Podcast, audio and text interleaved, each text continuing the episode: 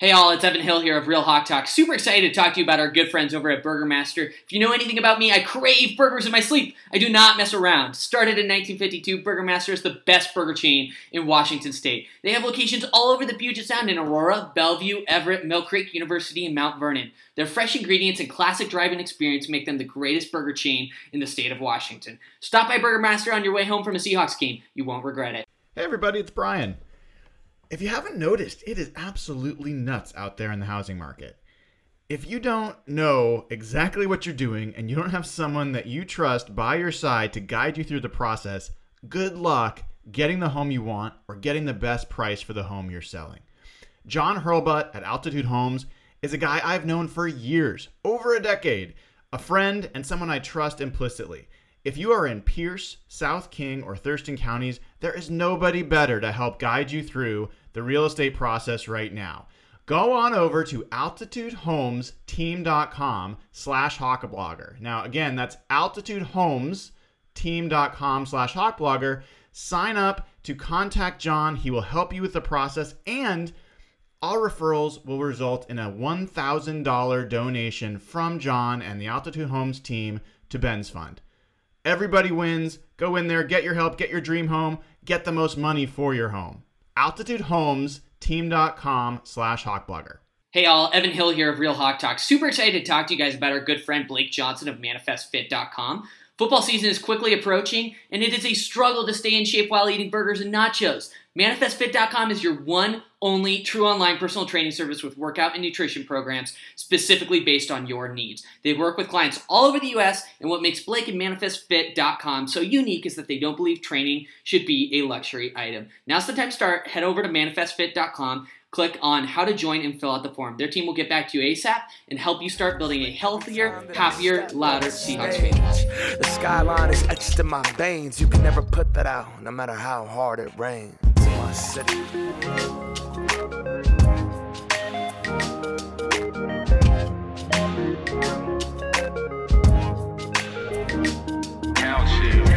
Welcome to the Wednesday edition of Real Hawk Talk. I am Brian Nemhauser, and we are here tonight to preview the Seahawks matchup against the Arizona Cardinals in Seattle.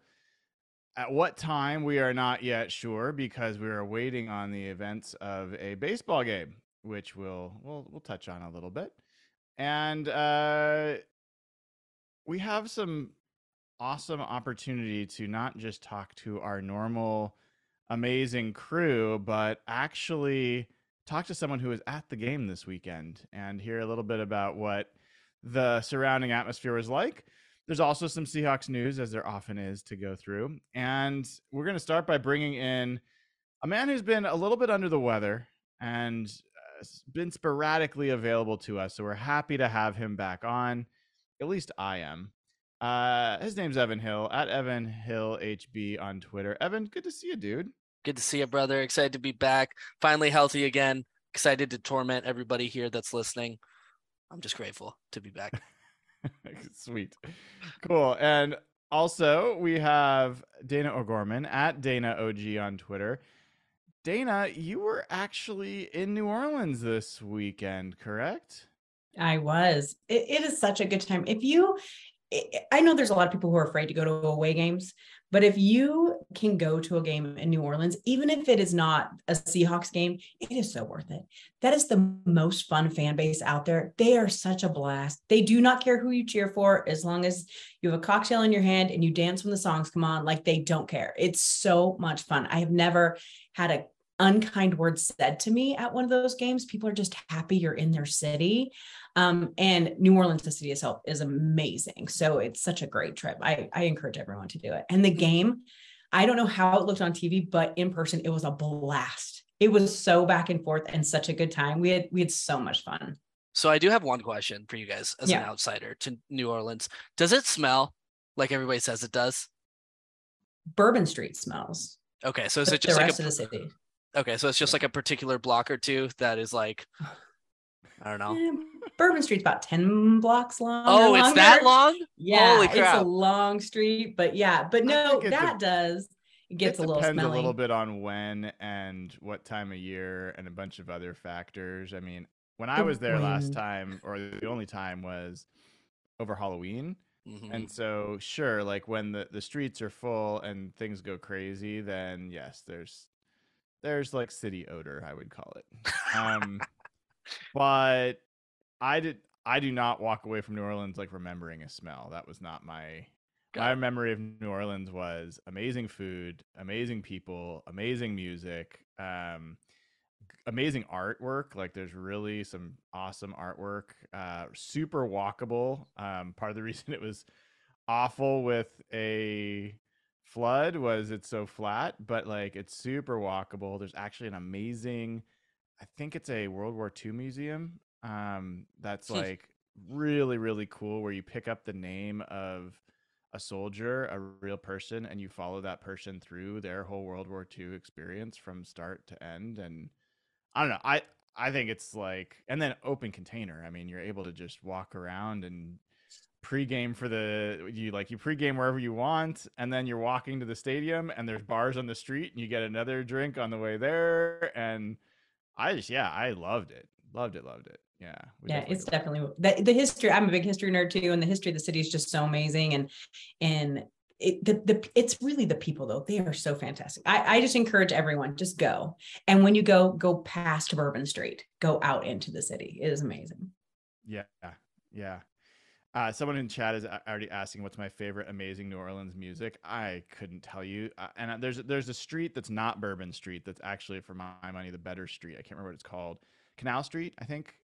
Um, and it's got just it's lined with you know jazz clubs and like other kinds of music and uh there was like a processional that night that was just a bunch of like jazz band stuff through the streets like it's just fun. Like it's Right. fun. Yeah. So the the Seahawkers there put on um, it's called a second line parade, and that's where you get the band in the front, the people with the parasols, and you walk through the streets. And so there was a good 75 to 100 Seahawks fans that just did this processional dance, like whole thing through all of the French Quarter, and people were clapping and cheering and telling us good luck. It was just it's it's a blast. You guys just need to go. hundred percent. While we were uh, Dana and I were just uh, gushing over how fun New Orleans is, we were joined by our fourth member of the crew tonight, uh, Nathan Ernst at Nathan E11. Glad you could make it, man. How are you? Yeah, pretty good. The show can start now. So, uh, Dana, restart your story. Tell it all over again, please. I missed it. You actually would be shocked to know what Dana did in New Orleans. Uh, Did the rest of us she- know, but but you Mhm. don't. Oh my god, I turned I control. turned red in the face on the on the on the pod. Just Redder now. than that time that Dana had a really bad sunburn, or Fair. It's fair. It's fair. Uh, all right. Well, let's um let's talk a little Seahawks football. There, uh, I think we should start by looking back a little bit at this past game, and since we haven't had this crew together, we can also just kind of catch up on where the, the team is and how people are feeling about things. But, um, Dana, since you were at this game and you were talking about how fun it was, like Mhm. what was what was your takeaway watching that game? What stood out to you? Um, and and what was like the conversation of people that were in the crowd, both both Saints and Seahawks fans? the conversation was Geno Smith. I mean, that everyone just kept talking about Geno and how well he was playing and what they were doing and and how impressed um, the Seahawks fans and the Saints fans with um, the rookie lineman. I mean, I had a whole conversation with this gentleman. He was a Saints fan. It was all about Charles Cross and like he was just obsessed with him. And he just loved everything about him. And and uh, Saints fans are very knowledgeable fans, but they love the whole league. And and so it was just really fun. But I will tell you, it was the back and forth, and the one second they're so excited and they're doing their little dances that they all do in the in the stadium, and then the next minute DK would get a touchdown. They'd be like, oh, and they would, but they were laughing the whole time. It was, I think it was. I need to rewatch it on TV because in the stadium, you could just feel the momentum shifts every, you know, five or so minutes back and forth. Um, and it was just it was an enjoyable game to watch. There wasn't a lot of downtime in this game. Um but really it was i think i expected and i think i said this last week i expected seattle to go in there and do well. I thought it'd be a higher scoring game than you guys did. I remember that. But um I, I think to the extent that the scoring went on, I think everyone was excited, including Saints fans. I don't think they thought they were going to get that out of their offense either. So it was great. Yeah, I was trying to remember that when they last played in New Orleans, and I thought 2014, but it was actually 2015. I remember that game. That game, I, I rem- I remember Jermaine Kearse was targeted. That's when Earl Thomas hugged the ref or the official. I remember being very angry that Russell didn't target Jimmy Graham in the end zone in some final play or something like that. That yeah, it's trauma.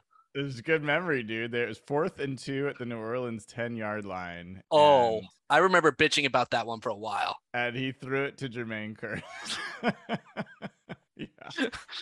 That was the game that Earl Thomas uh like got a fumble and got a flag for hugging the ref. Mm-hmm. Yep. Um, it's hilarious. I was at that game. It was so much fun. You were at that one too? Yeah, yeah, because it was the 30th of October, so we stayed through Halloween. oh my god! Yeah, that it was great. Amazing. Yeah, yeah. It, I, in some ways, the games were similar. They were like back and forth, and like some really boneheaded things, and like weird stuff. Uh, Evan, it's been so long. I'm really curious. Like, where is your head at on what's going on with this team? Yeah it's just it's just so funny because i was looking back at our prediction show i actually went back and watched it just uh just five weeks in through the season and it's just this team is so different than what we i think expected.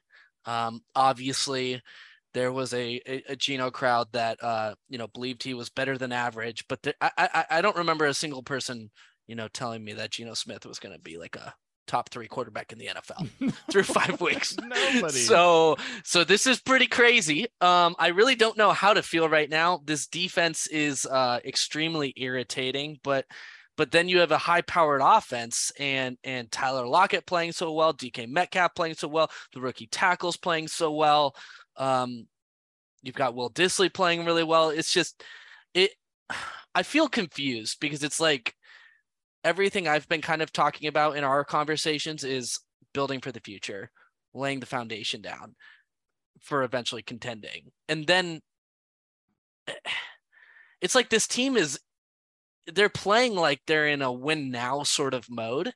And I guess the whole element of Geno and that wild card around the quarterback position confuses me in terms of what they need to do in the future because it's like do we end up having a conversation at the end of the year where it's like, are we paying Geno Smith $25 million a year? Are we tagging him? Are oh, buddy, we're already him? having that conversation. We're, go- we're going to talk about that. I, I, just, I just I haven't heard your perspectives on it. We need to talk about it. I just can't believe we're even going to have to entertain that conversation. It's a good problem to have. Um, but it's just, it's just very weird. I'm confused. I don't know why people keep saying it's weird. I mean, it's just another year where Pete Carroll is wasting a Super Bowl caliber offense. So this should be part and parcel for any Seahawk fan. Nathan, your take oh, around trading Geno or even just throwing it out there as an option on Twitter cracked me up. I, I have to take this on a quick tangent. It, it, it annoys me quite a bit, Evan, that like you said, you looked at the prediction stuff and yeah. and I just pulled up the spreadsheet I think you were looking at it because you knew that you were going to be right about Rashad Penny's rushing yards now that he's hurt. Like he's got like 350 yards or something. You guessed 400 because you thought he was going to be injured. I did. You are a bastard. You are like a hexer. I am not celebrating Rashad Penny's injury, but I will say this around the unfortunate context of this opportunity, I really, really hope Kenneth Walker takes advantage of this. Genuinely, like I know I we didn't like the I didn't like the pick, whatever. But let's not wait. If we're gonna select a running back high, let's pray to God that he doesn't take till year four to d- develop and show signs of life. Well, let's hope you're right on both predictions because Kenneth Walker, you predicted 1,200 yards rushing. So what's he at right now? To giddy up if he's gonna get that this year. But what's he at? Uh, Probably like 150 right now. No, yeah, like, 140. Oh, 146. Really? Yeah. Oh, wow. Well, had 70 yards on one run last week, so uh, that uh, that'll do it. That'll so he's got it. about a thousand to go. Okay. yeah. I mean, this uh, offense is so high powered. It's like not crazy. Yes. It's a legitimately good running offense, and that is not setting the low, low bar that most people set for a running offense. It Uh, it is better than most teams' passing offense so far this year. It's That's crazy. impressive. Yeah, I, I tweeted out something. I know that yards per rush is like not a favored stat at this point anymore, but like we st- I've talked so much about Geno, we haven't. I think most fans have not talked about the running game. The Seahawks are number one in the NFL in yards per rush. The Seahawks are number one in the NFL in 30 yard runs. They're number one in the NFL in 30 yard plus plays overall. Yeah. Like, and, and it's the thing. The thing with the Geno thing that I think just keeps evolving is it started as he's a game manager. He's he's gonna he's gonna he's a stopgap. He's gonna get us through this year to a young player, and like no chance. Like that was at best, Mhm. right? Drew Lock, like we were talking about that plenty, right? Then it was okay. Well, he had a great half, but then he got figured out in the second half. Maybe he's just like he flashed. He got us that one win. That was great. Zero points against San Francisco. Like, oh, he's a dink and dunk guy. That was the story. And then against Atlanta, he started throwing like intermediate and deeper passes and was putting up. And then it was like, well, but he can't finish because against Atlanta, he didn't finish and, you know, he hadn't finished yet. And then against Detroit, he like, he scored touchdowns over and over and over again in the fourth quarter. Evan, I'm not going to say that he finished over and over again. I know that's what you wanted me to say, but I'm not going to say it. And, and, and then it was like, okay, well, like he's throwing all these explosive passes. He didn't actually have a high completion rate against uh, New Orleans. It was a reasonable one, wasn't super high, but he still was able to be productive because he had so many huge plays. I mean, he had like six plays over 30 yards in that game for the Seahawks. The most in the entire NFL for the full season is 12. The Seahawks got half that amount in one game. So, like, I think the thing that's left in my head for Geno to tick off uh, there's two things. One is you know sustain, like he's got to do it over time, and maybe it's three things. Two, it's it's it's that he's got to actually beat a really good quarterback, like outduel a really good quarterback in the moment. And three, it's that he's got to do it against a, a great defense. I think the New Orleans defense was a top 10 defense, so I don't think it's a bad one. But I think those are the three things that, like, if he does all those things, then, like, what's left? Did we not already check off the outduel a really good quarterback one? Week one? Huh? Hmm? uh, did he, though? no, Russ is, Russ is trash now. It's it's sad. Well, I'm not even joking about the Russ part. I think Geno absolutely outdueled him in the first half. Russ had a better game overall than Geno in that one, I would say. Would you? Week one. Week Didn't one? get the dub. No, I I don't think it all was. I don't think it was that much. Uh, I think it was closer I- than you probably. It was I- yeah, close. yeah. yeah. Yeah, I just look at zero points in the second half. It's hard for me to say he outdueled him, but yes. In any event, like Nathan, season ends tomorrow. Let's say that this is the level of play that Geno sustained. He's checked those boxes essentially. Let's say the Seahawks win seven or eight games. All right, something like that. Um, what do you want them to do next year? Like what? What? Like what would make you upset if they didn't do next year? So you're saying he maintains this level of play and they win seven or eight games? Yes. If he ends the season as a legitimate MVP candidate, uh, you have to bring him back. You have to invest in. Like, you you can't. We I we, we were joking with Evan in the or I was in the group chat. You know, uh, an All Pro quarterback is an All Pro quarterback, but Bryce Young could be anything. Could even be an All Pro quarterback. Like I know he's 32. I know it's different. There's like context and everything, but like, yeah, if you're telling me he ends the season like as one of the top three quarterbacks in the league, I, I don't know how you don't just roll the dice there. Because I mean, yeah, he's older, rookie contract, all that stuff, but like you're rolling the dice with one of those rookie quarterbacks too. Like, like th- those aren't sure things by any chance. And you know, if you win seven or eight games, the Broncos are probably going to win at least six games. So you're not ha- you don't have a top three pick. You're not you're going to have to trade a ton to get up to get one of those, you know, the number one and number two guy if that's who you want. So yeah, I think I think if the season ends today and everything just kind of goes the way it's going, I think you drop a you you hope he takes the Tannehill contract and you just you just you're super happy that you found the next Kurt Warner.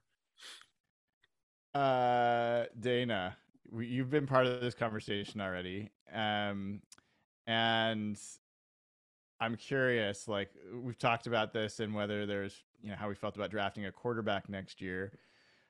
Uh, versus two defensive, you know, players with those top two picks. How are you feeling? Like Nathan's advocating for a Tannehill contract for what by what uh, for what it's worth. That's four years, 120 million dollars with Did you actually, with Nathan? 91 million. The, the hypothetical is everything that's happening so far continues to happen. So he ends the, the year playing as well as he plays. They win seven games or something like that. Yeah, yeah. I think at that point you hope he takes the Tannehill contract.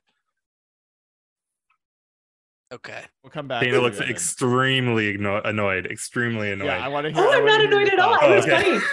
No, I was watching Evan's face. He's like, mm, I call bullshit, is what he was telling me. Yeah. like- My brain is just struggling to process this reality still, guys. Right. So Well, we're gonna co- uh, process because I'm gonna come to you in a second on this again. So, so Dana, yeah, what what Mhm. right now? Like same scenario. Do you, where do you want the Seahawks spending those first two picks? Um, I was pretty adamant. I think the last couple of times we've talked about this that I wanted a quarterback. uh, That I really wanted. That I thought that this class wasn't one that you could just you know ignore, and that I thought that that was really important. I also, much like everyone else, keep waiting for the bottom to drop out of Geno. Right? Like we keep ex- we keep explaining, uh, expecting every single week for him to do something to prove us right. Right of everything that people thought at the beginning of the season it's not happening. And he just looks better every game, right? And he just looks settled and in command. My only issue, my only issue is capitalizing on the rookie contracts of the tackles, of the cornerbacks, and of a quarterback, and having all of those rookie contracts at the same time. You exp- extend Geno a couple of years, you keep him around for, let's say, two more years. That just eats into that kind of you know the the space you have um, cap wise um, with all those rookie contracts. But if he continues to play this way, I think it would be asinine to waste those picks on a quarterback when you have those defensive picks there now. And you guys know I love defense.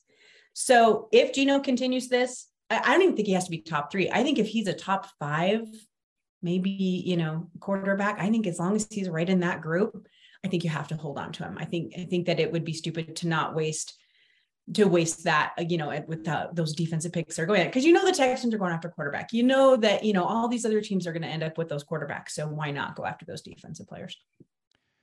Interesting, interesting. As the world turns, as the world turns with those picks, I didn't realize that two other teams also had two first round picks. Detroit has two first round picks. One, the, one of the Rams picks, I, I think, and then The Giants, isn't it? The Giants or is it Houston or someone else? I, I'll have to look back, but I know I saw another team has has two first round picks, and they're all pretty high up. So can I pose a hypothetical? yeah, please. So we were just talking about Geno, you know, sustaining this play all year long. Okay. Let's see. Let's say he's top three ranked quarterback end of the season. What does he command in a trade? But you can't trade him at the end of the season. He's not signed anything. Could you tag it? Mm, I didn't think But about that. Can you? Uh, you can trade a tagged player, right? But Yes. the the cap implications now are going to severely cut into his. Mhm. Oh value. man. I hate Mhm. no, no, this you're, you're acting like this is a problem, Evan. This is not a problem. No, this is a good problem. This it's is a, good. This problem. is a. It's not a. pro- I would not classify it in any way as a problem. Franchises go decades trying to find a quarterback that is worthy of being considered as a franchise quarterback. It is not how you win a Super Bowl. Whoa! Why? It's not how you win a Super Why? Bowl. That's You because ha- his name's Geno Smith. That's not because like if show me a player that's playing like Geno is right now that with a top 15 defense is not a Super Bowl contending team. This team's like four and one if they have a top twenty-five defense. Exactly. Easily. Mhm. It's true. Like What I- about this? Oh, Go what if you do both? What if you Yes. keep keep know, Yes. and get a quarterback yes. Yeah, I and think- see what the hell? I'm okay with that. I'm okay with that. That's But you have to draft a quarterback. You have to. that's the coward's approach though to split the strategy. No, it is not. not. Yes, it is. No, yes, it's not. Yes, Oh, You sit you sit that you Yes, sit that freaking rookie behind that qualified veteran in Geno Smith and you let him sit for a year or two and he comes out looking like a Patrick Mhm. Mahomes. First of You all, Alex you're Smith gonna you're gonna Mhm. piss off Geno. Second of all, what if Geno keeps playing like a MVP or All Pro type ca- uh, quarterback, and now you spent a high pick on someone that's sitting on the bench that you're either going to piss off fans or alienate the locker room if you ever make the switch. You, yeah, maybe you recoup that value somewhere down the line. But if Geno is playing like this, you are in a Super Bowl window. So like use Wait. those picks for players that help Geno. So and and the other thing is if you're going to draft a quarterback, don't pay Geno 30 million a year. Get the advantage of a rookie quarterback contract. Okay, but I didn't say a high pick.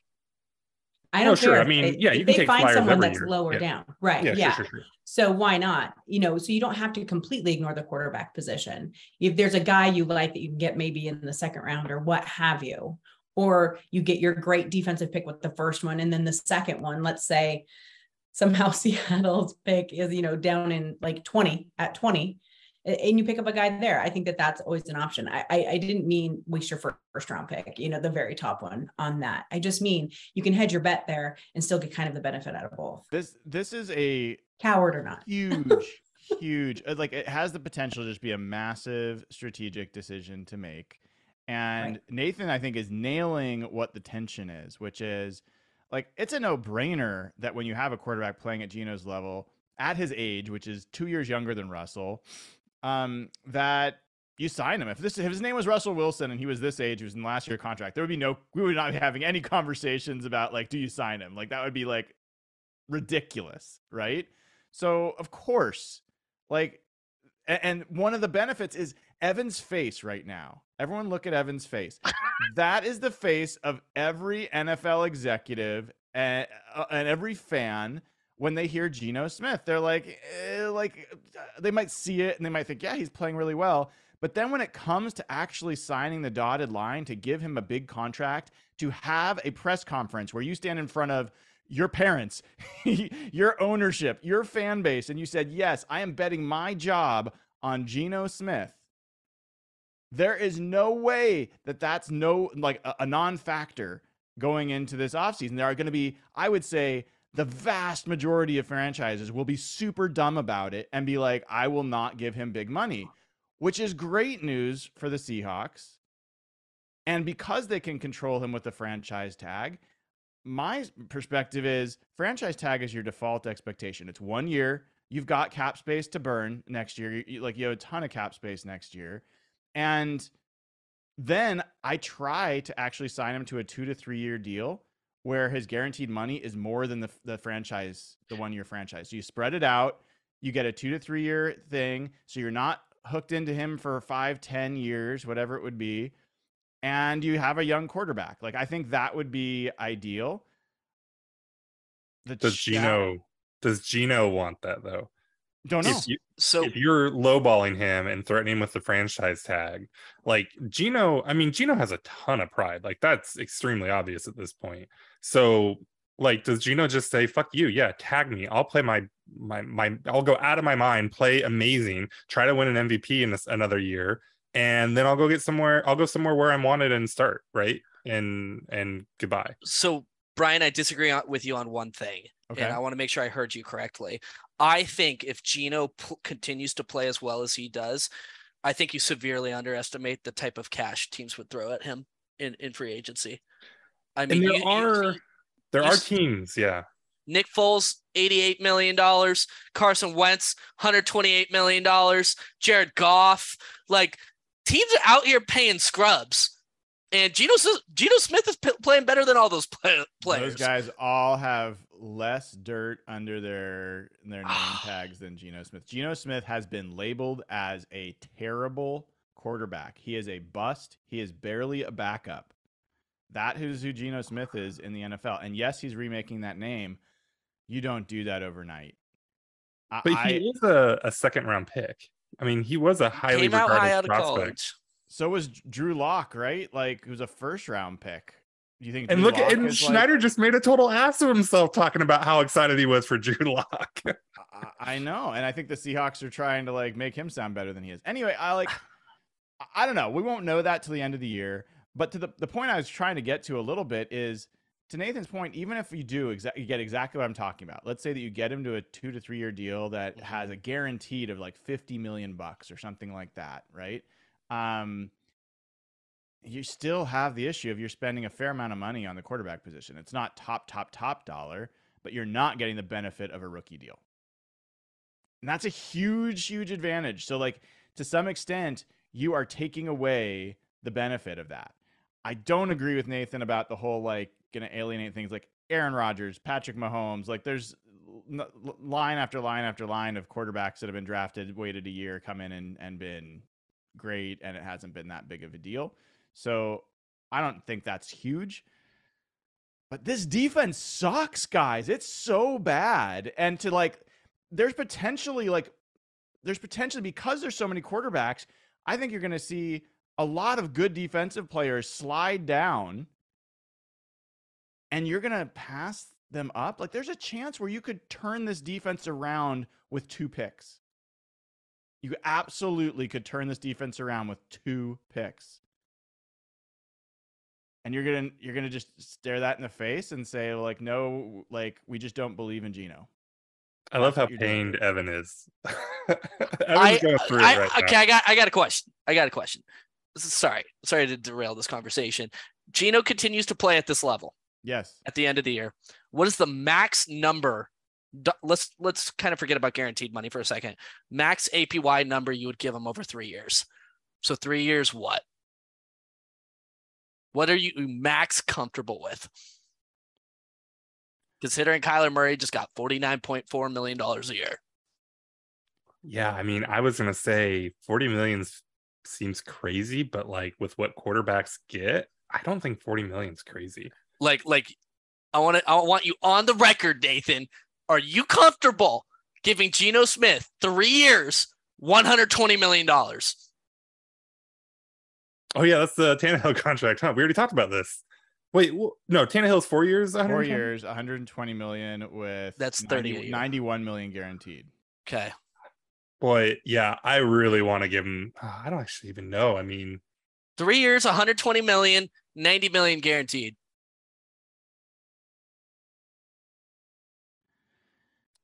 he's. Yes or no, Nathan? Are you comfortable? I You want know, I want to Dana- know the Dana line. hasn't said anything in a while. Let's let her talk. I want to minute know the line. I want you on the record. Put your money, put the Seahawks money where your mouth is. he's playing at, like he's legitimately playing at an MVP level. I know. So what's the number? What are we Yeah. comfortable at? Three years, 120 million. Yeah, Do it, yeah. Dana. I'd give him 32 a year. 32 a year. And I think he would take it, to be honest with you. I think he would take it. And the only reason is because he already knows that he excels in this offense. And so it, it's it's more about his legacy for me, I think. Yeah, I'm looking at a couple different contracts here. I- I'm, I'm going to answer you, so just calm down. It, it, it's uh, Marcus Mariota who just signed this year with the Falcons. Right, he's he's a few years younger than Geno and has certainly has not played to this level.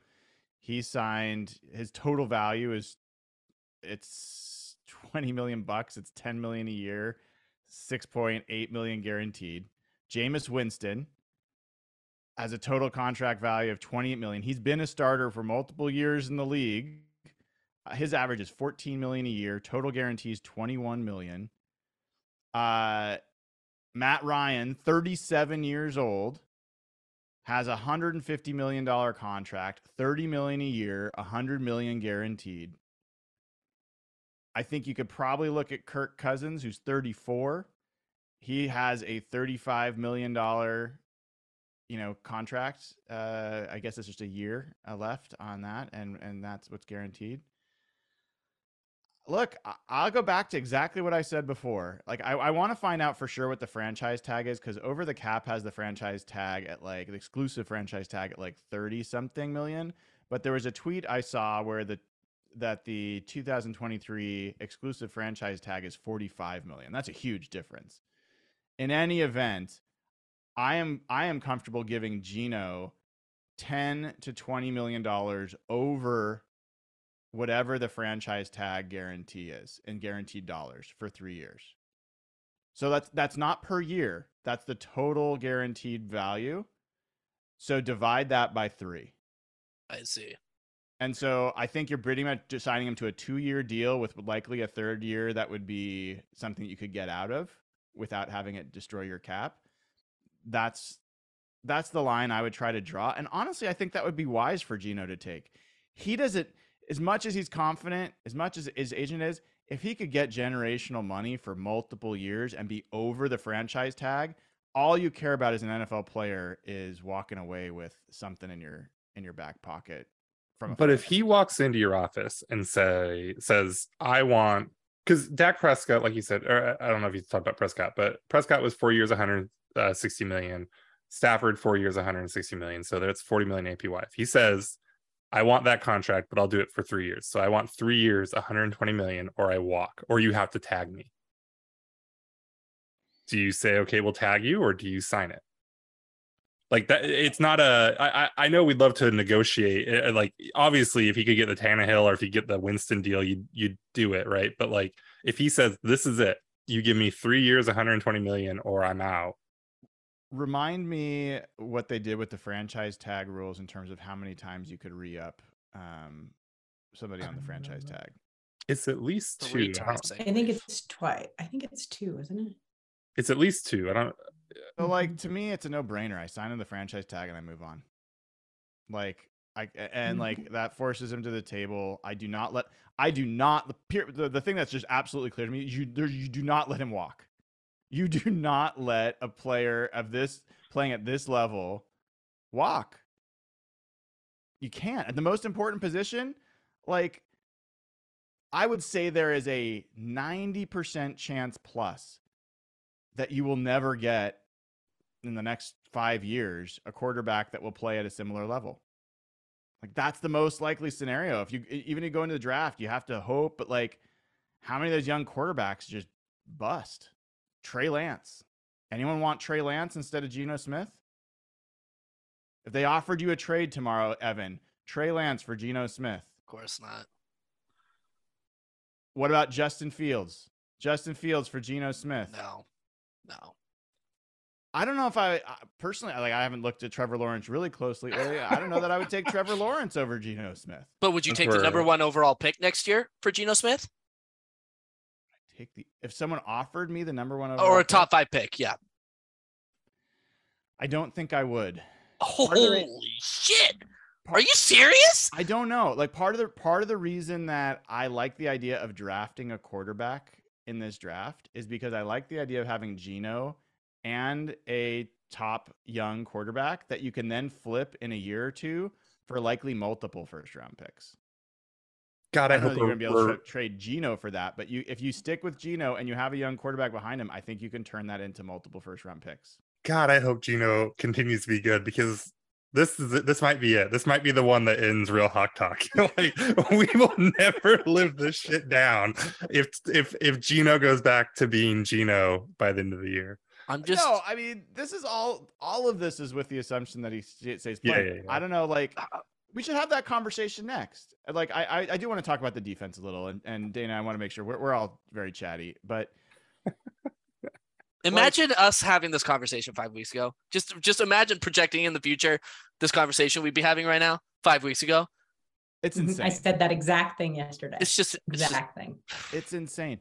Dana, if you had to bet Yeah. your house, Mm. you had to bet like your house on whether Geno Smith is going to be in this same level. Doesn't have to be exactly like top three, but like let's say like let's say he's going to finish the year as a top seven quarterback in the NFL. Would you bet your house that he is going to do that, or that he's go- he's not going to do that? He's going to fall off. Do I get to include injury in that for the fall? Because Let's that's just it. I don't know. Injury, yeah. take that out of the picture. This is Uh, like okay. while he's on no, the field. can't get hurt. He can't get hurt. Um, you know, with the rest of the schedule that the Seahawks have, I, I think he's got a pretty good chance of doing well. Maybe not top three. I would say I would bet my house on maybe top seven. Okay. Evan. Maybe. Oh damn, I don't know. What was the question?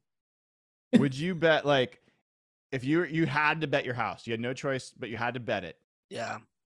and you had to bet it on whether he's Geno's going to finish the year by essentially sustaining this level of play and being like a top seven quarterback. Let's say a little, maybe he falls a little bit, but still like clearly one of the best in the NFL this season.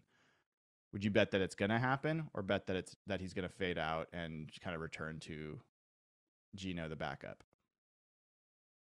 I think he probably continues it. That's what you're having trouble with. Nathan, are you in the same place? What's your what's your instinct on this? Bet my house that he's a top five Top quarterback. seven. Top seven. Yes. We gave you a little bit of leeway. Yeah, I think so. I don't think I don't know that top the, the thing that gives me pause is like why am I not hesitating more about that? Like it it yeah, I I, I don't have a lot of doubt about that. What, that's the like what about the way he's playing, folks? Feels unsustainable. What about the way what he's doing feels like fluky? That's the thing. It's not. It's the when you look at the all 2020 or all 22, the throws he's making are insane. This is like these are not lucky throws. They're repeated, they're accurate, they're consistent. He's making the right reads, he's making the right adjustments at the line. It's And it's not what the fuck is happening? what the fuck is happening? and it's not just Oh, the physical throws. Like Poor Drew Lock dropped that touchdown in the preseason in a game that he threw like that last game when he threw like four picks and everything. Like Drew Lock obviously has unbelievable arm talent, right? But like the throws that Geno is seeing, uh, and then that he is making like the actual throw itself, that combination is unbelievable right now. Like it, it's insane. Mhm. I mean, the first That- throw to Tyler Lockett at the end of the first half. That's Oh my exactly what God, I had an orgasm. unreal. And then he Mhm. did it again to Tyler Lockett. It was like the same play. It was like, oh, you can't do that. Talk about explosive just did that finishes. twice. I mean, Dana, what was going on in the stadium? Yeah. 20 seconds. It's like that was their like a, they went for a freaking touchdown. Everyone was looking for a field goal. It must have It, it was amazing. Yeah. And there was, eh, I remember this one woman, she was just like stood up and she was like, oh my God. And she's like running up and down the thing and high fiving everyone. Like I said, they're just happy you're there. But um, it, it was just, and that end zone was right in front of us. And so it, it just was so much fun. It was just so fun to watch. And and everyone you just kept hearing, did Geno threw that damn ball? And I did hear a lot of he threw that better than Russ. And I'm not here to dog Russell Wilson, but he was like, you get that feeling. Here, here's the thing with Geno. I think that the expectation for him to fail is so high, it's hard to get over that for the media. You hear the media talking about all the time. They're like, where the hell did this guy come from? A- And, so I, I think that's our problem is we're hesitant because we remember Geno with the Jets, but we have to remember that the Jets were a horrid, awful team with no talent. And so I think that we have to remember that he has pieces around him that will help him to continue to succeed. And and and so we have to kind of get over ourselves, right? Like we have to really kind of get over ourselves. It's so true. And he, uh, one of the things I think some people may not have heard, but he gave a lot of credit for his time behind Philip Rivers as the the key time when he learned how to read defenses pre-snap. That's where he credits it to. And Philip Rivers was not a huge arm talent guy. Like that guy just and there's throws he made that looked like he was shot putting it, right? But he knew like how many times did he drive us crazy with the LOB where it was like he just got the ball to the place where there was going to be a weakness in the defense and moved him along and moved him along and then made some big throws. And and so like anyway, I, I think it's crazy. Let's move on a little bit because I honestly I could spend the whole pod talking about Geno Smith. I think it's like one of the most I think it is a Kurt Warner level crazy story in a different way. It's not coming from being a busboy or whatever, like a bagger at a grocery store or whatever, but I don't think I've ever seen anything like what's happening with Geno Smith in the NFL. Eight years of being nobody and being like an afterthought to being like one of the Rich- best play. Rich Gannon's the only one, right? Mm, mhm. Tell me about. I don't remember Rich Gannon being considered like awful. No, but he was like a long time backup, right? Mhm. The other one, uh, that's maybe Steve young a little bit. Where I was gonna say if we want to get really crazy, like how different is it than Steve Young? a little bit. That was like like he was in Tampa, right? Yeah, yeah. And and, and yeah. I don't know. It's It made the season fun. different. It feels Welcome back. Evan. We've declared Geno Smith as the next Steve Young. They, they have actually. That would be so weird considering that was the player I chose Russell Wilson as my comparison for before his first game as a Seahawk. Uh, was Steve Young. I was like, he's the next Steve Young. Just What are had you to gonna wait say, 10 years. I'm just I love that we're in this situation. I also am kind of irritated, but it's a good Why- ir- it's a good you irritated? irritation. It's a good irritation. Okay. I I just I I I- we've talked about this. There's a there's an ideal most efficient way of winning a Super Bowl is taking advantage of a quarterback on a rookie contract. We all know that. Yes. Yes, it's a risk. Yes, I understand there's bus, but I had really solidified in my mind that that's like what we were going to do. And 2023 was drafting a quarterback high. And maybe they still do the still do that, but Geno Smith playing at this level is just an insane wild card. And I think it'd be a totally different discussion if he was playing even at like a top 10 level, even a top 15 level. It'd be a totally different discussion. But it's literally like if this defense, as Nathan suggested, if this defense was anything close to average, this team is probably 5 and 0. They're probably 5 and 0.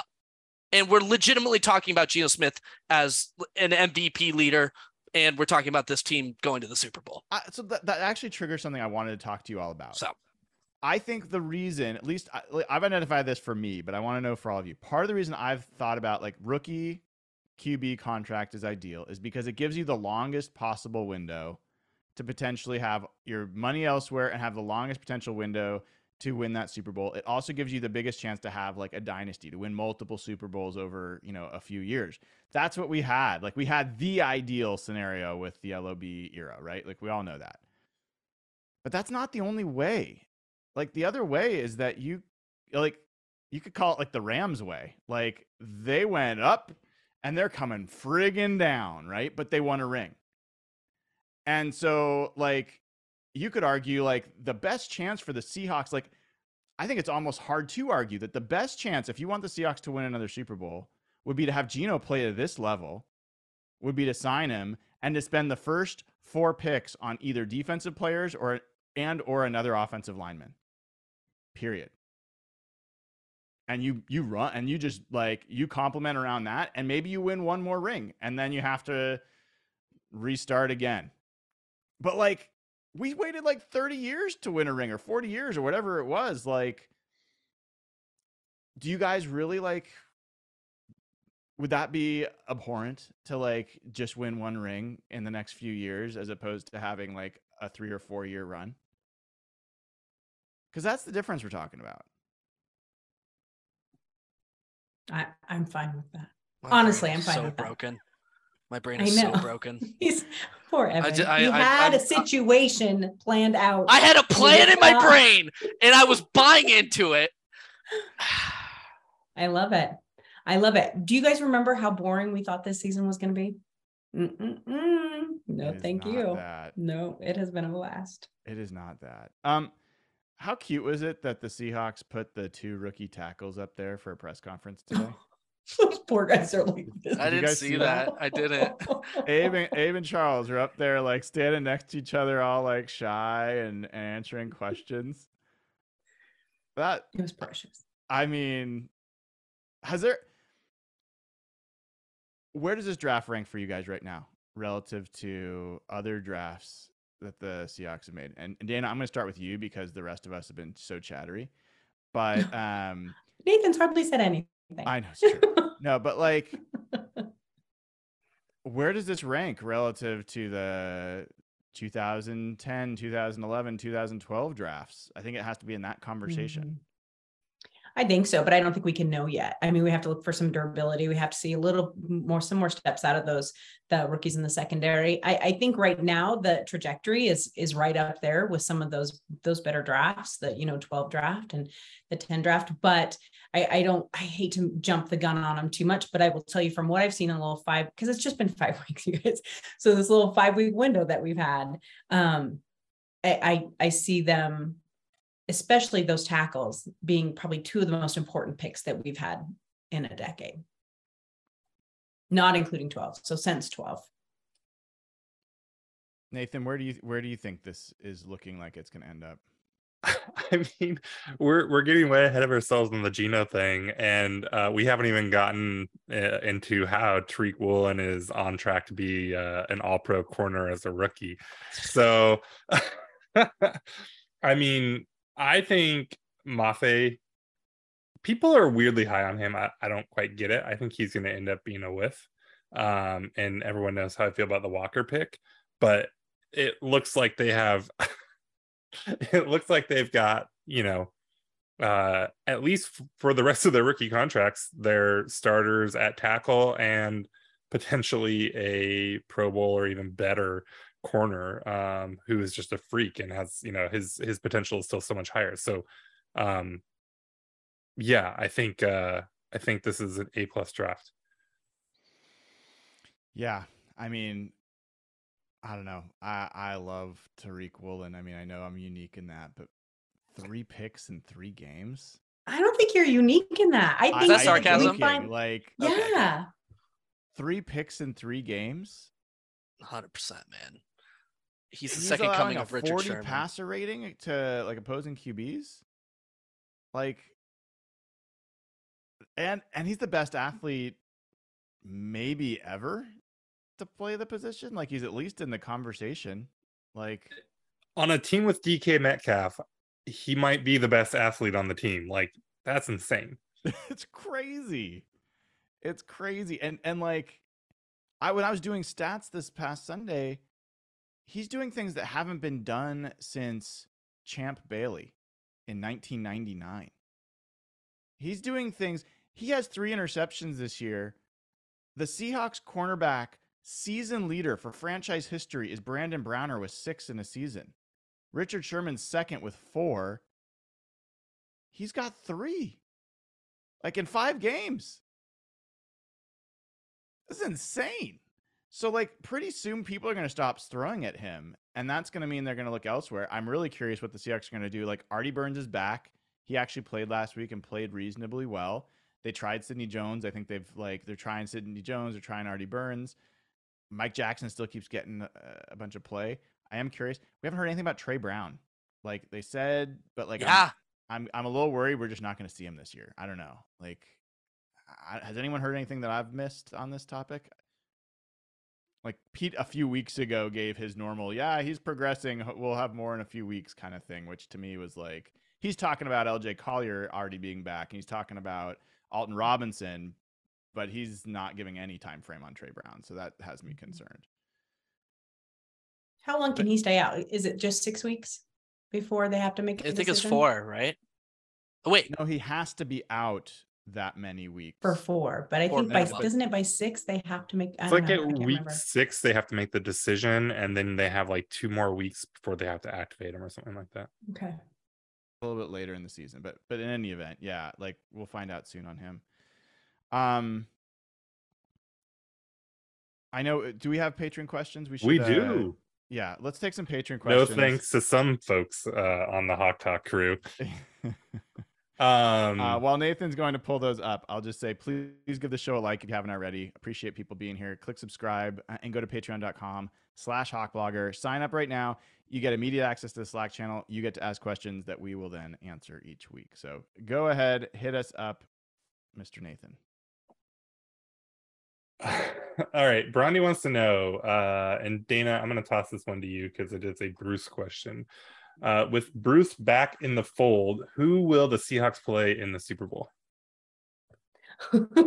I love that so much. I know you guys were like making fun of bringing Bruce back. It makes me so happy. I can't even tell you why it makes me so happy. I just love Bruce Irvin's energy. I love everything about him. And, and, and will he come in and make a huge impact? No, but I don't think that's why he's there. And we talked about this a little bit. I think he's there to coach these kids up a little bit. I think they brought him in to show them how to play the position, what is the Seahawk way to play the position. And Bruce loves everything Seattle. And so I just think he's so happy there. But if we're going to play someone, I, I, keep saying that the Bills are going to win the Super Bowl this year. So I guess it would end up having to be the Super Bowl, I, the Bills, and we would lose. But that's fine. God, can, oh God, could you imagine how many points that Bills offense would score against this team? Oh my God. oh my goodness. Oh my god. Thank God. God we don't have to play. Set an NFL record. Be like 82. It's going to be bad enough playing the Chiefs. Holy cow. Oh, that's, oh my God. I completely forgot Um, about that. Christmas Eve, people. Merry Christmas. Um, okay, Jen Mazzarolo, I hope I said her last name right. Um asks, do we see them ever playing Coby at outside cornerback? Um and why does Pete play guys out of their position? I don't think we will ever see Coby outside of or o- outside quarterback or cornerback. Um, well, I say that. I guess I don't know why they wouldn't give him a shot over um, Mike Jackson. Um, I don't think he's done anything to really lock it down, but I imagine at this point that they want to just keep him at one thing as a rookie and learn there. Um, Brian, do you think he's playing out of position? I I thought he was always kind of slated as a, a nickel guy. No, he actually started in training camp outside, and they Hmm. it was it was a couple like a week or two in that they moved him in, and then gave him some run in preseason games, and then kept him there. Justin Coleman's supposedly back this week. Oh God, like he was so bad. I really am hoping he's not going to get put back in. Coby Bryant's forced two turnovers in two weeks. I know that like I know people he's not like the best like so far, but I'm still bullish on Coby Bryant. I, like he's playing to me more like what a promising rookie cornerback should look like. Some plays where you're like, oh god, and some plays where you're like, oh, cool. So I don't see anything that's like super alarming about Coby Bryant yet. But uh if Tre Brown was around, I would be wanting to see him get some some reps in there. And I definitely would rather see some reps from Artie Burns or Sidney Jones over Mike Jackson, um, personally. But we will see.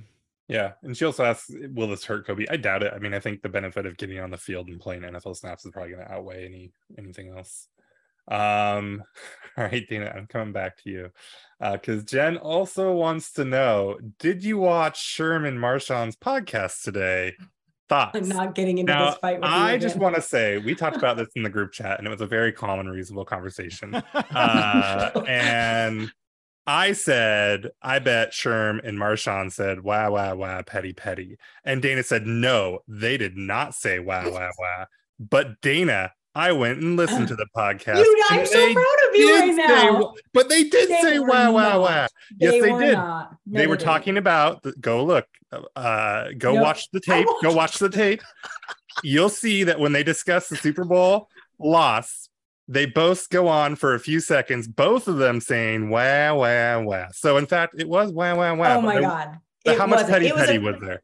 It it wasn't. It was a fantastic interview. I but I adore Marshawn Lynch and I watch everything that he does. And I know that Sherm can be a little snarky. Okay. I get that. But I loved that interview. And I don't think that they, I thought they were very complimentary to both um, Pete, even though they said he's going to die on a football field. I don't know what that was all about. but um and then um and, and i thought that to be honest with you i mean they didn't go after russ the way they could have. It could have been nasty and they didn't do it. And in fact marshawn then said he had some concern for him. But i love the fact that they all said none of them had their his phone number. They weren't allowed to have his direct number. I thought that was a little strange. But um so no yes we did get into quite the argument because nathan was being grumpy Wait, about that They don't have his direct phone number. Mm-mm. No, no. Uh, Marshawn said he wasn't gonna. He wanted to call and check on him, but he will only call if he can talk to the man himself. And Sherman goes, "Yeah, you have to talk through his manager." Josh has his direct phone number. Hey now. Well, yeah. I'm just now. saying. Yeah, yeah, it's a little strange. So anyway, I liked the art. I, I liked it. I liked that. Um, that I liked the camaraderie that really felt kind of good between the two of them. Um, yeah. So Nathan didn't like it. I did. There's your answer. No, okay. First of all, I'm so glad you actually watched it though, because you were swear like, to God, Dana.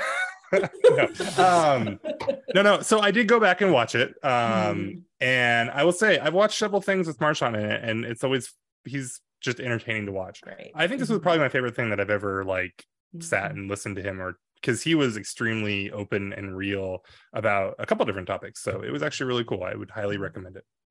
How crazy that He goes and puts pads on play high school football. Well, yeah, so that? That, that, that whole bit was very funny. But then the whole thing Yeah. that he was talking about that like um he was he noticed that like he had to find some way to get his competitive Mm-hmm. juices out because it was he, he wasn't He was handling it screwing up well, his head. Yeah, Mhm. yeah, yeah. and so that's part of why I, did, I thought it was Yeah. fascinating. Um, was but good. and also just cool to hear him open up and talk about stuff like that. Mhm. Um, Evan, Amani wants to know how concerned are we with Metcalf's continued drops and fumbles this far into his career, especially with the talk of his leadership going into the season. Who holds DK accountable? I, it's kind of at the point for me where this is just kind of what you get with him. And I'm not sure it's ever going to change, to be honest with you. Uh, and it's Pete Carroll that needs to hold him accountable. God damn it. Uh, That's probably fair though, right? uh, that wasn't a joke. Is Pete Carroll not the one I to hold him accountable? It's just the way your brain works, and it's it's warped in so many ways. But but Wait, what's the correct answer? you think it's Geno? Pete Carroll's fault that DK Metcalf has trouble catching the ball? Not his fault, but it's his responsibility to hold him accountable. Ah. Okay. Um, so I was gonna ask you though, do you do you see no difference between DK Metcalf's um drops this year and in previous years? No no change for the better or worse? I really haven't thought about it too much, honestly. What's what's the data show? I feel like it's been significantly better this year. Hmm. I've seen him make way more contested catches than he's made in past years. He seems to be securing the ball on the not not not from a fumble perspective, but just in terms of like when the ball's hitting his hands, it's it's secure much more quickly than we've seen in the past. It's not as much like a hitting rocks and bu- bouncing around. Like I thought that drop in the end zone was an aberration. It was also a tough play. Like I know he should have caught it, but Geno gunned that one in there and DK was laid out to try to catch it with someone hanging on him. So I don't think it was like this wasn't Jamal Adams or Josh Jones dropping like a ball right in their stomach kind of thing. Like so and I still don't think that was a fumble for what it's worth. I, I like I think his elbow was down pretty clearly, but whatever. So I don't think it's been as much of an issue. That's my main point. Um, Brian, I'll go back to you. Uh, Jay Brandt wants to know. Um, we're all loving Geno and what he's been doing, obviously. Um, my question regards how we feel about Shane Waldron. How does the start to the season change our perception of his offense? Seems to me he deserves a lot of credit. Um, you've been somewhat skeptical of Waldron, I think it's fair to say. Uh, how are you feeling about Waldron at this point? Yeah, I mean, I think the the for the the the quick answer is great. I mean, I think that he's found a quarterback uh personnel like situation that just works for him. He's got tight ends that he seems to like feel comfortable involving. Um and I think I've said this before, but I think one of the one of the things that Waldron gets credit for that people might not think about is Andy Dickerson.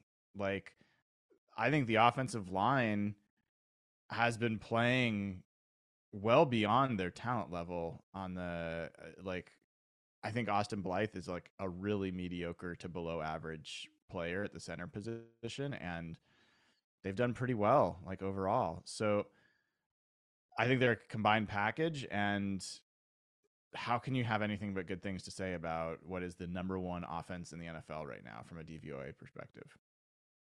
Like, it would sound pretty silly to be critical. Um, Dana, I think this last question from Katie uh, is for you. Uh, Rashaad's Penny, Rashaad Penny's injury is obviously a huge blow. How confident are you in Kenneth Walker's ability to step into that role? Uh, and with Travis Homer on IR, how concerned are you about the depth with this group? Nathan, I think that question is for you, sir. We know how much you love the running backs. Well, I was going to take the last bit ahead. of it, so I'll let you run with the first few. Um, Homer comes back in a couple weeks, right? It was just four weeks that he was going to be off. I think that Pete said something about Homer coming back um, as soon as he was able to under IR. So that that's encouraging. Um, I, I actually I, I kind of I, I like Kenneth Walker. I think that the more he runs, the more we'll see from him.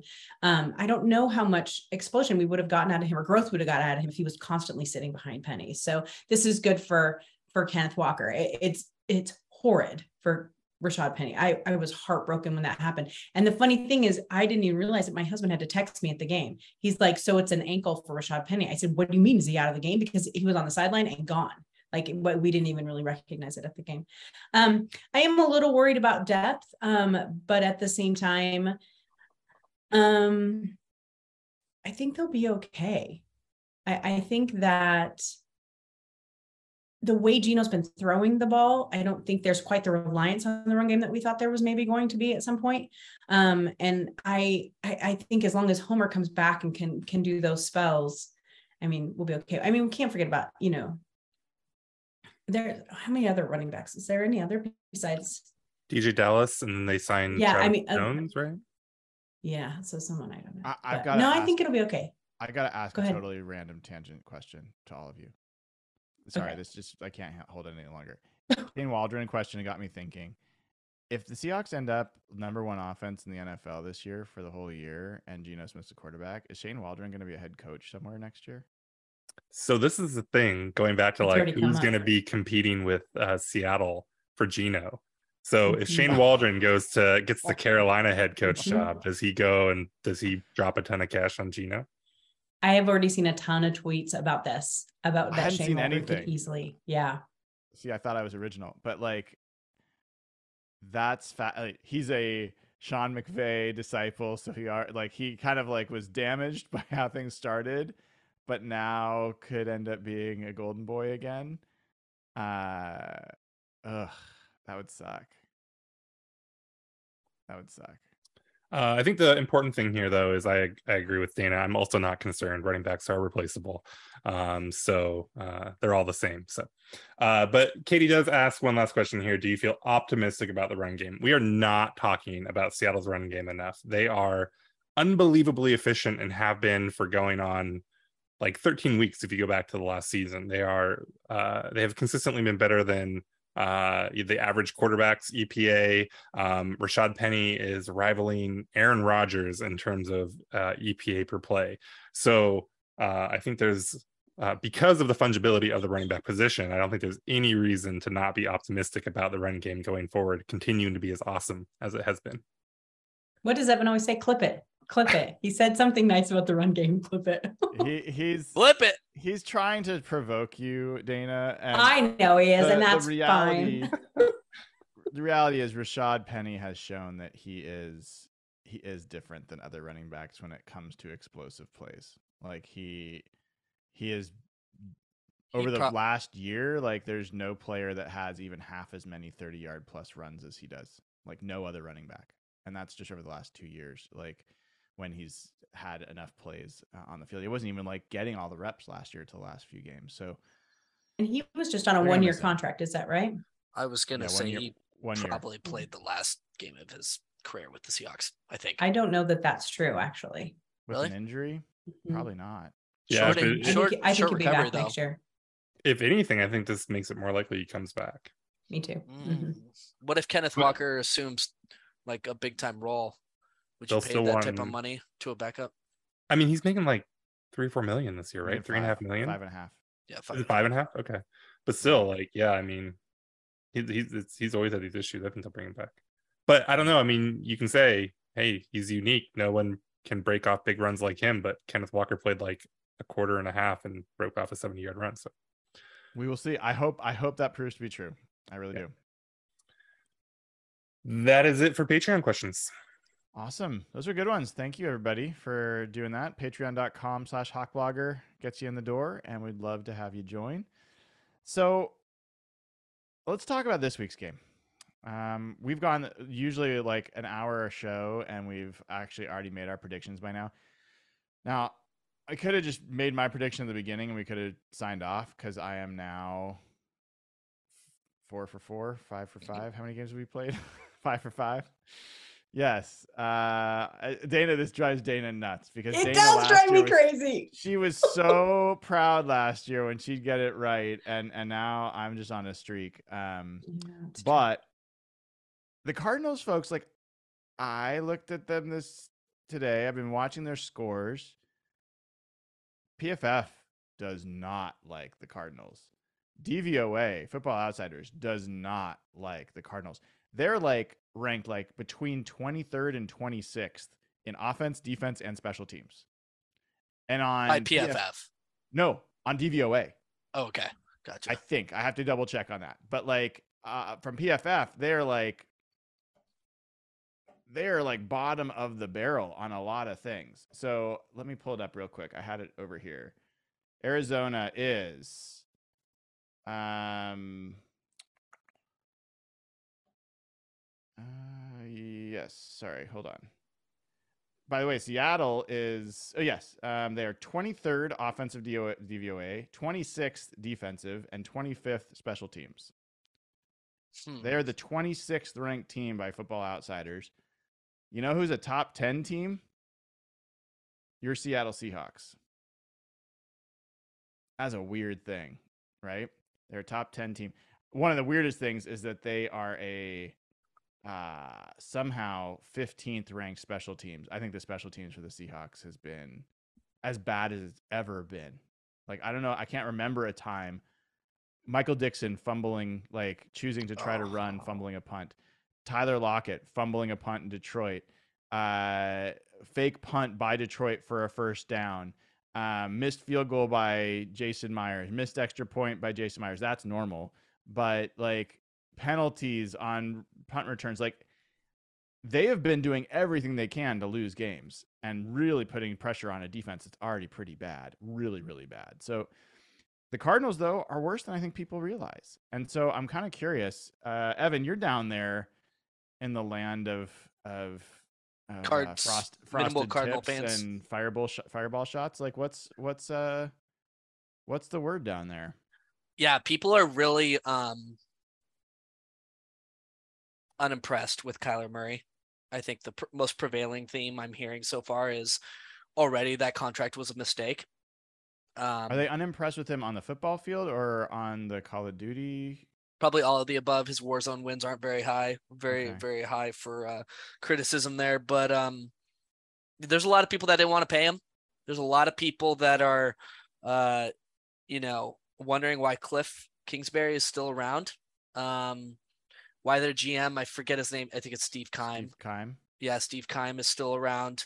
Um, they're a very, I know DVOA and PFF has them more in like the bottom 10. I think uh, it's a little distorted by week one getting absolutely destroyed by the Chiefs. Um, since then, they've kind of been trending a little bit better. I think they're a very middle of the pack team, to be honest with you. I think they're like the definition of mediocrity. I don't think they're as disastrous, I think, as people think and expected, including myself, by the way. Um, they've got they've got several like ascending players, to be quite honest. Um, particularly even on the defensive side of the ball. Um, Marcus Golden has been solid for them. Zach Allen at defensive end has been really an ascending uh, pass rusher for them. They're they're not a complete disaster. Um, Seattle should beat them, though. Uh, Nathan, I don't know if you've seen, but they are riddled with injury. Um, uh, even Matt Prater will not be kicking this week. Their kicker that they signed last week missed like a 43 yarder that would have tied Philadelphia last week at the end of the game, and so they lost 20 to 17. Um, they, I think Rodney Hudson, their center, is day to day, may not play almost their entire offensive line is on the injured list. Um, uh, James Conner, their running back, is is uh, maybe not going to play, and they've signed. I think they signed Latavius Murray off of like the Saints practice squad last week. I don't know what his status is, but they already don't have DeAndre Hopkins. You know, still at this point. Um, so Their offensive line, Brian, I will say, is ranked like number 13 by PFF in pass protection. They're they're not disastrous in some areas. But Um, isn't their pass defense the worst in the league? Uh could've yes, I swore I read believe that. I believe yes, I Yeah. or it's like yes. it is, 30 it there, is yeah. dead last. It is, it is worse than the Seahawks. Mhm. Yeah. Their pass Yep. rush uh, is 30th. Like the Seahawks pass rush Mm-hmm. from PFF is 26th, which is like, ooh. for, for and maybe this should be a cautionary tale with how excited we get about Geno, but for as awful and horrible and no good and bad as the Seahawks defense has been, they they are now they will now have played two teams with defense with a defense that's worse than Seattle's defense, the Lions and and this Cardinals defense. yeah. And at the time, the Falcons defense was was worse. I mean, it's it's in Mhm. the conversation. It's not now. Yeah. Seahawks lost some ground. So yeah, I mean, Nathan, like, how, how are you? How are you like with what we know about the Seahawks?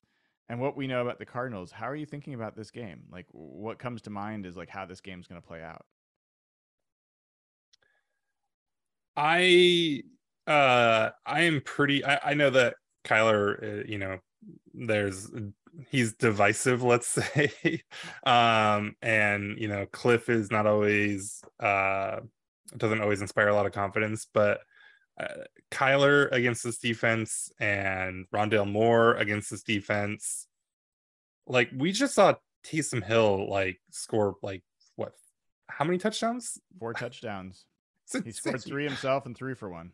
and on probably like 15 plays right Mhm. um so i i don't have any i i won't believe that any game won't will, will look different than either the lions game. Uh you know jared they got shut out the next week right? The lions team? Uh so you know th- this defense can make anyone look good and make it tough but i mean I we just talked a lot about Geno earlier, so I think that this will be a shootout, and it's just going to be probably a toss up and some lucky calls or fumbles or whatever that go one way or the other that decide it. Where are you at on this, Dana? And then I'm going to ask you all for predictions. Mm. Um, here's the thing with Arizona. I think that the preseason hype was huge, and I don't know if that just surrounded the contract that Kyler Murray Murray got, or if that came from some genuine feeling that they were going to have some big huge switch, but that didn't happen. And with that fan base, I mean, I think they've been calling for Cliff's head for a while now, especially the, after the end of last season. When now with his contract, he's he's not going anywhere this year for sure.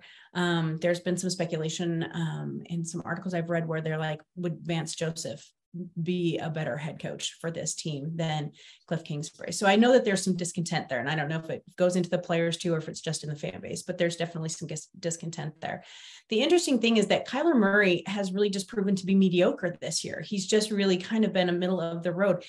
You know, he has what 1,200 yards. He has six touchdowns and three interceptions. I mean, it's just kind of interesting the way that he has been playing. Now, if you you talk about the line, the line is good, then why is Kyler not better? And I think that he just makes some boneheaded decisions when you watch him play. And and the, the whole team the last weekend was like the perfect example of that. So I think there's a little faith in this Cardinals team. They can pull it out. I mean, they pulled it out against the Raiders team, which has some questionable moments in it too. But I just don't think that there's a lot of confidence behind Arizona. Um, and for a lot of people, they were saying, no, they're going to be dead last in this division, which we, I laughed at. I'm like, you, you realize what, how our team's put together this year, right? But I, I kind of am understanding that now. Um, you know, JJ Watt is not the player that he used to be. They still don't have Hopkins. And I don't know how, I mean, he'll make an impact when he comes back, but I don't know that it's going to save this team this year. So, um, while I think that they'll end up a middle of the road team. I think that's all they are is just a middle of the road team. And so um, I think Geno can outduel Kyler, Kyler Murray. If, if the defense can even come up, they I know that everyone hates or loves to bag on them right now, but there is little improvements. We are seeing small improvements in this defense. And if they can just keep, if they can just improve just even a little bit more, stop one or two of those runs where he takes off, um, then I think that Geno definitely has it in him to beat this team. All right, Real I will buy. I will Mhm. buy uh, a full meal for any of you that can name the running back that got the second most snaps for the Cardinals last week against the Eagles. Do not look it up. Eno Benjamin God damn it! How'd you know that? because he's better than James fucking Conner. How'd you know that so fast? Because I like Eno. Benjamin, and He it's a loves them. crime that he is not. Mhm. This is a, a rare situation where a running back matters, and it's Eno, and he should be starting over James Conner. Oh my god, I love Nathan is a closet running Of back all people. collector. He like has he has all the little running back figurines in his closet, and he like like positions them, and he's got all the stats for him, and then he just like he tries to throw us off his his trail with all this negative running back commentary. Uh, I owe you a dinner. I'm happy to do it. That is crazy. I've like never heard of Eno Benjamin. I will admit it. I was like, who the hell? That's is the first time I've heard that name. like, uh, but yeah, here's the thing. Like, I start looking at this team, the Cardinals, and I start thinking about the Seahawks, and and the defense is bad. We we know that it's really bad.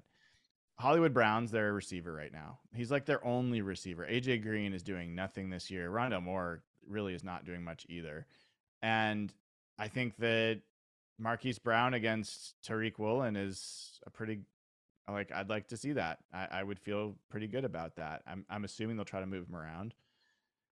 I think Zach Ertz against our linebackers is the bigger thing that I'm concerned about. And then if they have a halfback, maybe it's Eno Benjamin in a screen game. Those are the things to worry about. The thing with Kyler Murray, everyone's talking about his passing. He's averaging like four and a half yards per carry this year this guy is like a like one of the things that's always been amazing with Kyler is like when he decides to run, that guy has got like jitterbug feet. I mean, he just looks like a video game cheat code out there, and it seems like that's not happening this year for whatever reason. So, in any event, um, I don't. I think this is the worst offense that the Seahawks will have played this year, outside of maybe the Broncos. Um, and the Uh, Broncos played pretty well the first game, but like in general, I think this is the worst offense.